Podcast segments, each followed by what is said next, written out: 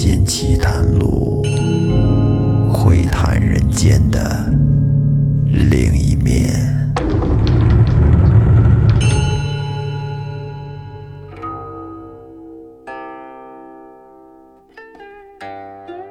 大家好，欢迎收听《民间奇谈录》，我是老岳。咱们这一期接着说四命沉冤，这是第五期，也是最后一期大结局。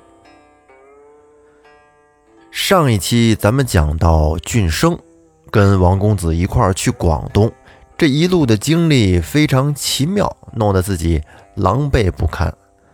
那么他的家里边现在是什么情况呢？且说那天，孙县令将吴老儿一家四口收监以后，他并没有立刻安歇。虽然他仍固执地认为自己对这对男女的奸情判断的不差，自己毕竟是孙青天嘛，这结论那不是轻易下的。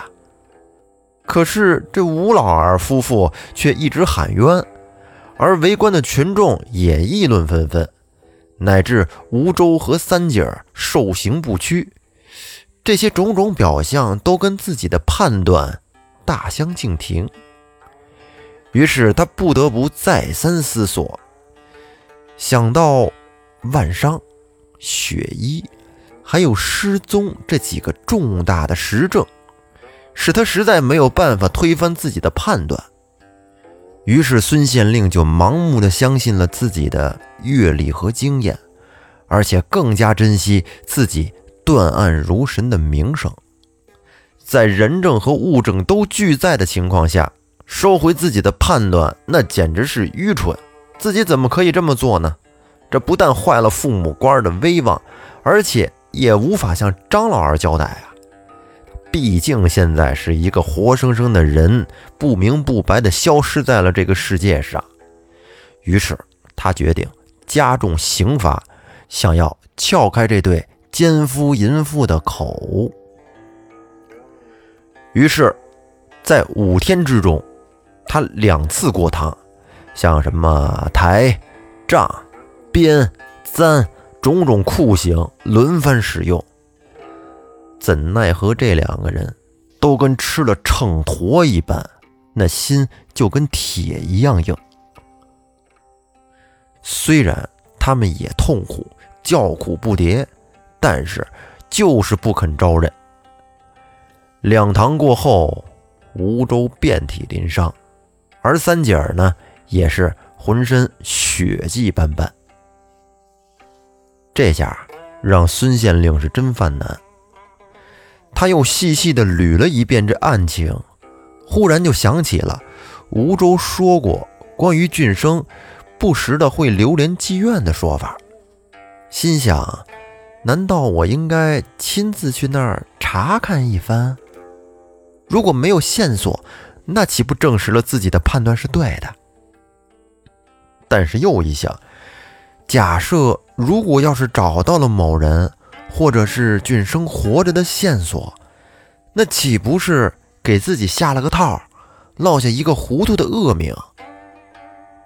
可是再反过来想，如果要是照这样审下去，这案子该怎么收场啊？倘若没有口供，却考出了人命，又该怎么往上报呢？这不想不要紧，仔细一想，孙县令吓出了一身冷汗来。他是万万也没有想到，就这么一宗看似简单的案子，竟然弄得自己是进退两难，左右为难。经过反复的权衡，最终孙县令决定不惊动任何人，自己亲自来个微服私访，且先走一步再说。于是孙县令先命人提出一两个风流案的。在押犯人，给他们单独审问，并且在表面不经意中顺带的问了一下他们：这风流场上可知是否有一个张俊生出现过？哎，你还别说，孙县令这招做的还行。其中有一个犯人，果然以前见过俊生嫖妓。这话一说出，孙县令心里边顿时一惊，直觉告诉他。此事不妙。第二天，他扮了一个富家公子的模样，是辗转几处，来到了幸春楼。他一过来，这幸春楼的老鸨子是春风满面的迎上来说：“哟，大爷，您来啦，想找什么样的姑娘啊？”县令说：“你们这儿可有上等的佳丽？”老鸨子一笑说：“哎呦，您这说的是什么话呀？我们幸春院的姑娘个个都是如芙蓉出水，只要大爷您肯出售大价钱，我跟您说，就是天仙也能给您请过来。”于是孙县令把手伸到袖子里面，掏掏掏，掏出了两锭银子，说。这点小钱送与妈妈买茶吃。老鸨子一看，嚯，这人出手可够阔气的，随便一掏就是两锭银子，于是笑得更灿烂了，就跟一朵花一样，而且这话也多了起来。哎呦，我说大爷，您是不知道，我们这儿啊是扬州城最好的花影，姑娘们呐都是能弹会唱、谈吐文雅的俊俏人物。您像我们这儿的头牌蕾蕾、萌萌，那可都是一顶一的好姑娘。大爷怕是初次光临还不知道，许多大家公子都是我们这儿的常客呢。县令一听这话。哎，有门儿。于是他笑着说：“哎呦，妈妈说大了吧？这大家公子怎么能光临这种风化场所呢？”老鸨子说：“哟，这您可就多怪了。这平时过往扬州的客人，咱们且不说，但是本城的大户人家就多的都能够几营兵马了。”像什么城南的霍员外，城北的孟户部，还有城西的王大人，城东的张大爷，这些人的公子在我们这儿包的都有姑娘，而且一出手就是几百两呢。县令说：“哦，你说张大爷，是不是那有名的颐和茶庄的张老儿？”正是，正是。我跟你说啊，若是别人我还相信，可那张老儿虽然是有钱的富商，但是听说他治家却是极为严格的。他的公子怎敢到这来玩呢？老鸨子说：“您要是不信，可以问问那春蕊姑娘。往日里，张公子几乎每天都要来这玩耍。”就是这段时间，他跟一个广东来的少爷到南边游玩去了，弄得春蕊还时不时的害相思病呢。嗨，您看我跟大爷这胡乱的说些什么呀？您还是先选个姑娘玩一会儿吧。这会儿县令起身说：“嗯，今天先不了，我这儿还有个约会，改日再来登门玩耍。”说完，他便转身而去。老鸨子则在他身后笑盈盈地让道：“说，大爷，明日一定来哦。”张县令在回衙门的路上，感觉自己就好像被人打了一闷棍一样，只觉得这脑袋嗡嗡作响。哎呀，这该如何了断呢？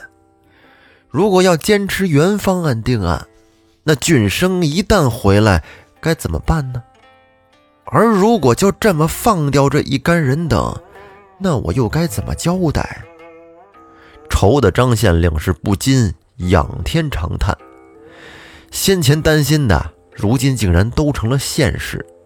这苍天呀，怎么就这么不开眼？为什么对我这么残酷？等张县令回到家以后，他这琢磨一路，终于想出了一个。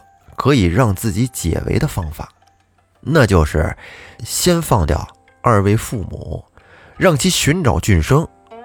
如果要是能寻找到，那就可以将梧州三姐释放。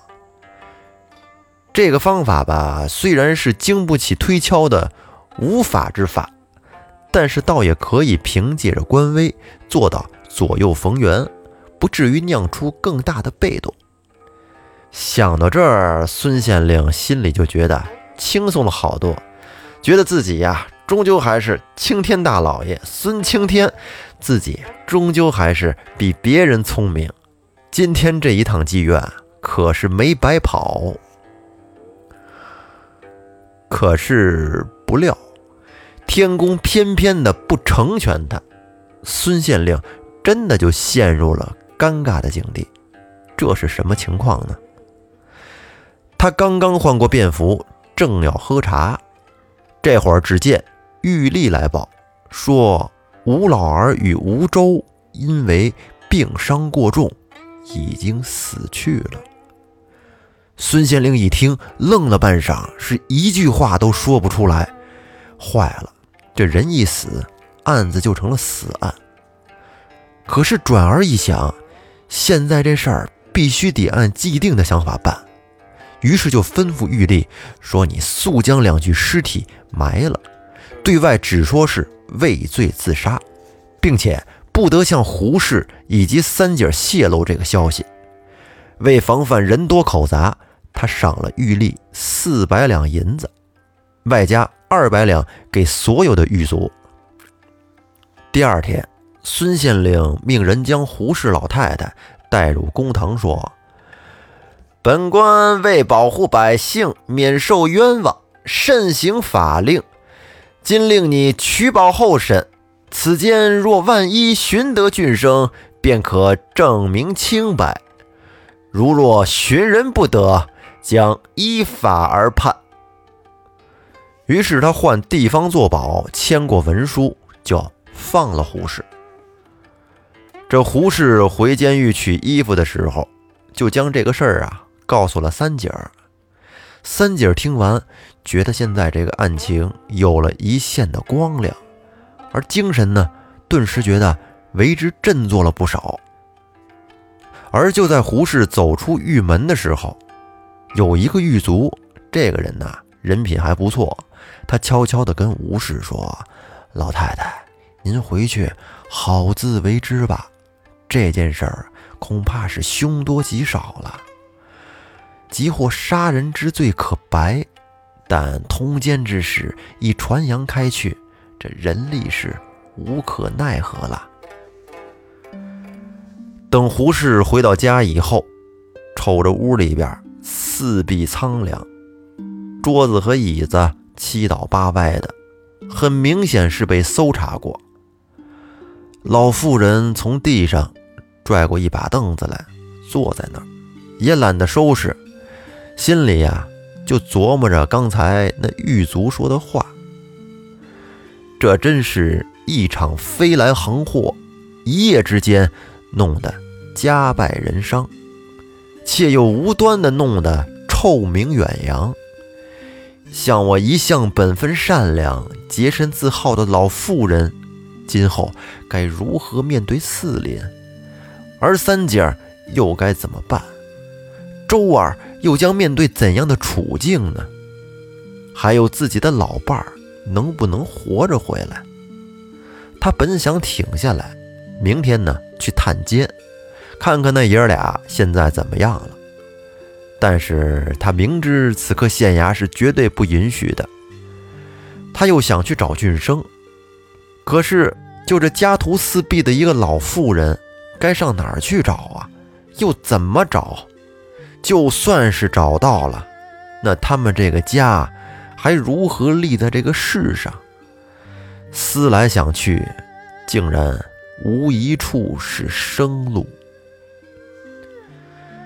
长夜漫漫，风雨凄凄，前景暗淡，唯有一死方可解脱。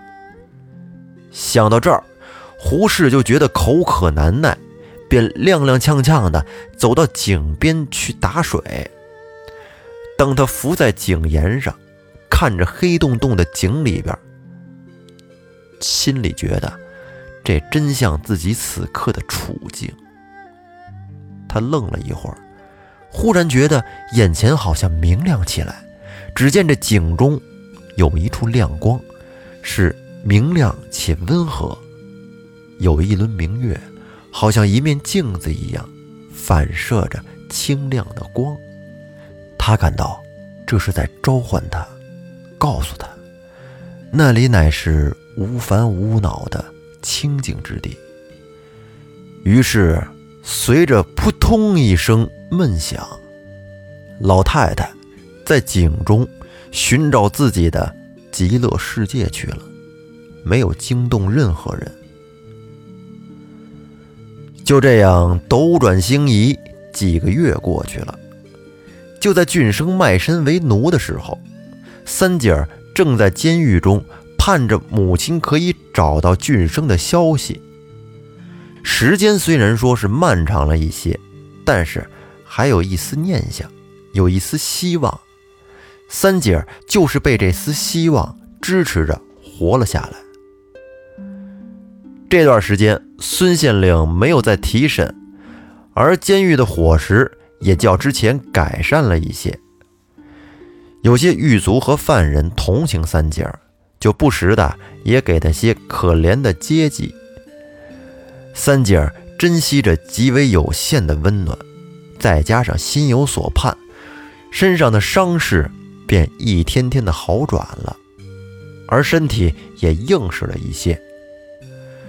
直到某一天，有人含糊的向他透露。说吴老儿与吴周早已死去。三姐听完了，犹如天塌地陷一般，失声痛哭，寻死觅活。玉丽见了，恶狠狠地训斥了他一番，并且告诉他听到的是谣言。这连下带骗，他才算平静了一些。现在他是越来越恨俊生。恨这个世道，只愿意能找到俊生，使全家团圆。每天自己就只是呆呆的看着牢门，巴望着可以有任何哪怕一点点的消息。这一天，有一个好心的狱卒告诉三姐，说孙县令被调职查办了，而新县令上任，你的案子终于有出头之日了。那几天，三姐高兴的是整日热泪不断。而孙县令他被罢官，其实呢是受另外一个案件的牵连，跟三姐这个案子没有什么关系。所以新县令姚某上任以后，并没有立刻处理这个案子，而三姐又白白的在监狱中等了有两个多月。后来，姚县令在清理疑案的时候，发现这个案子疑点很多，而当事人中有三个人已经都死了。他深为这孙县令玩忽职守而感到愤怒，于是就提三姐来审问。之后派人往妓院去查访，又传张老二仔细盘讯。就在这个时候。俊生呢，回到了家中。张家在扬州是一个大家族，族人呢平时对三姐的这贤惠呀和知书达理呀颇为赞赏。一直到事发的时候，他们见张老儿如此的对待三姐以及吴家，都感到很气愤，为三姐鸣不平。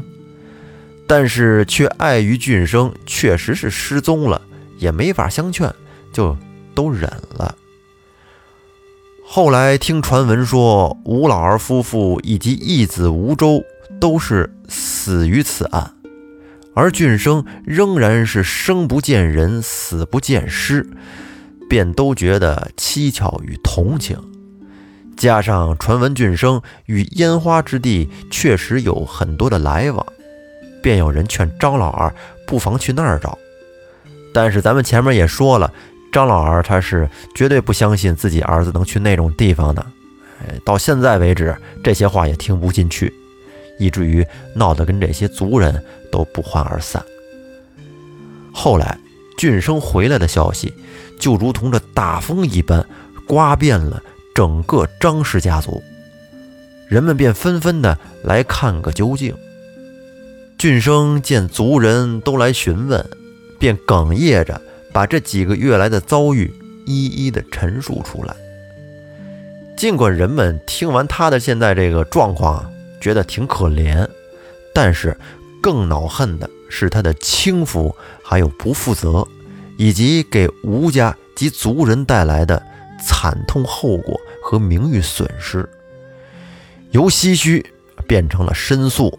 而由申诉变成了痛恨，不由分说，这些族人便七手八脚的将俊生捆绑起来，扭送到了官府。张老儿这会儿也阻拦不得呀，惹众怒了。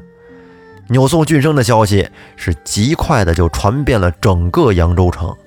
尾随围观的人是呼啦呼啦的，哎，有万人之众汇成了一条人河，滚滚的。流向官府的大路，而愤怒的人群就跟海啸一般，叫喊着，挥动着手臂朝俊生打去。而远处的人呢，够不到他，便捡起这石头，还有烂苹果、烂菜叶子，都朝俊生扔过去，弄得俊生就像个落汤鸡一般。如果不是族人当中有人护着他，那估计他跟路上就得让人打死了。此刻，姚县令正坐在衙门中翻阅一案的案卷，只听得外面一阵涌潮滚雷般的声音是由远而近，还没等他派人去查问清楚，这人流已经到了这衙门门口了，被守门的差役强行的拦在门外。张氏家族将俊生扭送到公堂之上。俊生已经吓得缩作一团，跟那儿只是颤抖，一切礼仪也全然不顾了。族人中有长者，就向姚县令禀报了这大致的情由。姚县令命俊生自己说。于是俊生便把他如何嫖妓，又如何出走，如何被骗，如何乞讨返乡的经历，从头到尾的。陈述了一遍，听得姚县令是不断的摇手顿足。待俊生讲述完毕，姚县令即发下令签，令差役重责四十。这众堂役早就气得不行了，就想弄他。又听见了这这番陈述，哎呀，恨的是咬牙切齿，牙根直痒痒。听姚县令一发话。这些堂役便一起扑向俊生，把他摁倒在地，并且使尽了全身的力气，真是给俊生打了个真魂出窍，打得他血肉横飞，几次都昏死过去。而这会儿，张老二也赶过来了，一看儿子现在这种情况，急的是匍匐在地，连声叫道：“大老爷饶命！大老爷饶命啊！”都是小人有罪，惯养出这样的畜生，且饶了他吧。张老儿是边说边哭，那头都在地上磕出了血。这会儿再看俊生已经被打得昏死过去。停刑以后，俊生被冷水喷醒，他哀求道：“大人，小人该死，求大人把小人当堂结果了吧。”这会儿只看姚县令把惊堂木一拍：“大胆张俊生，你但知解脱自己，难道你就不知吴氏一家已经有三人因你死去，而三姐至今尚在狱中？你还不快快接他回家去，好生调养，以赎罪孽？”这会儿俊生抬头望去。只见三姐儿被人搀扶着从堂后转出来。原来舒丽见俊生已经找到了，便没等县令发话，随即找人立刻将三姐儿领到了公堂上来。直到此时，差役才边走边把三姐儿父母义兄惨死的消息告诉了他。三姐儿一听，立刻昏死过去。被救醒后，只觉得四肢无力，躺在堂后，断断续续的听到俊生的讲述，是万般怒火从中而来，强挣扎着被人扶起，向大堂走去。现在在堂上，四目对射，万感交集。俊生再也没有勇气正视三姐儿，一头扎倒在地上，又昏迷了过去。三姐这会儿见俊生浑身是血的惨状，又是可怜，又是恼恨，竟不知怎么的，感觉一阵天昏地暗，她也晕了过去。姚县令命张老二将三姐与俊生带回家去，好生调养，并且嘱咐他要牢记教训，教育好儿子，永生不忘着血的历史。回到了张家，二人渐渐的苏醒过来。俊生强撑着给三姐倒热茶，而三姐双眼直勾勾地盯着天棚，只摇了摇头。事已至此，三人都有千言万语，但是又无一言可讲。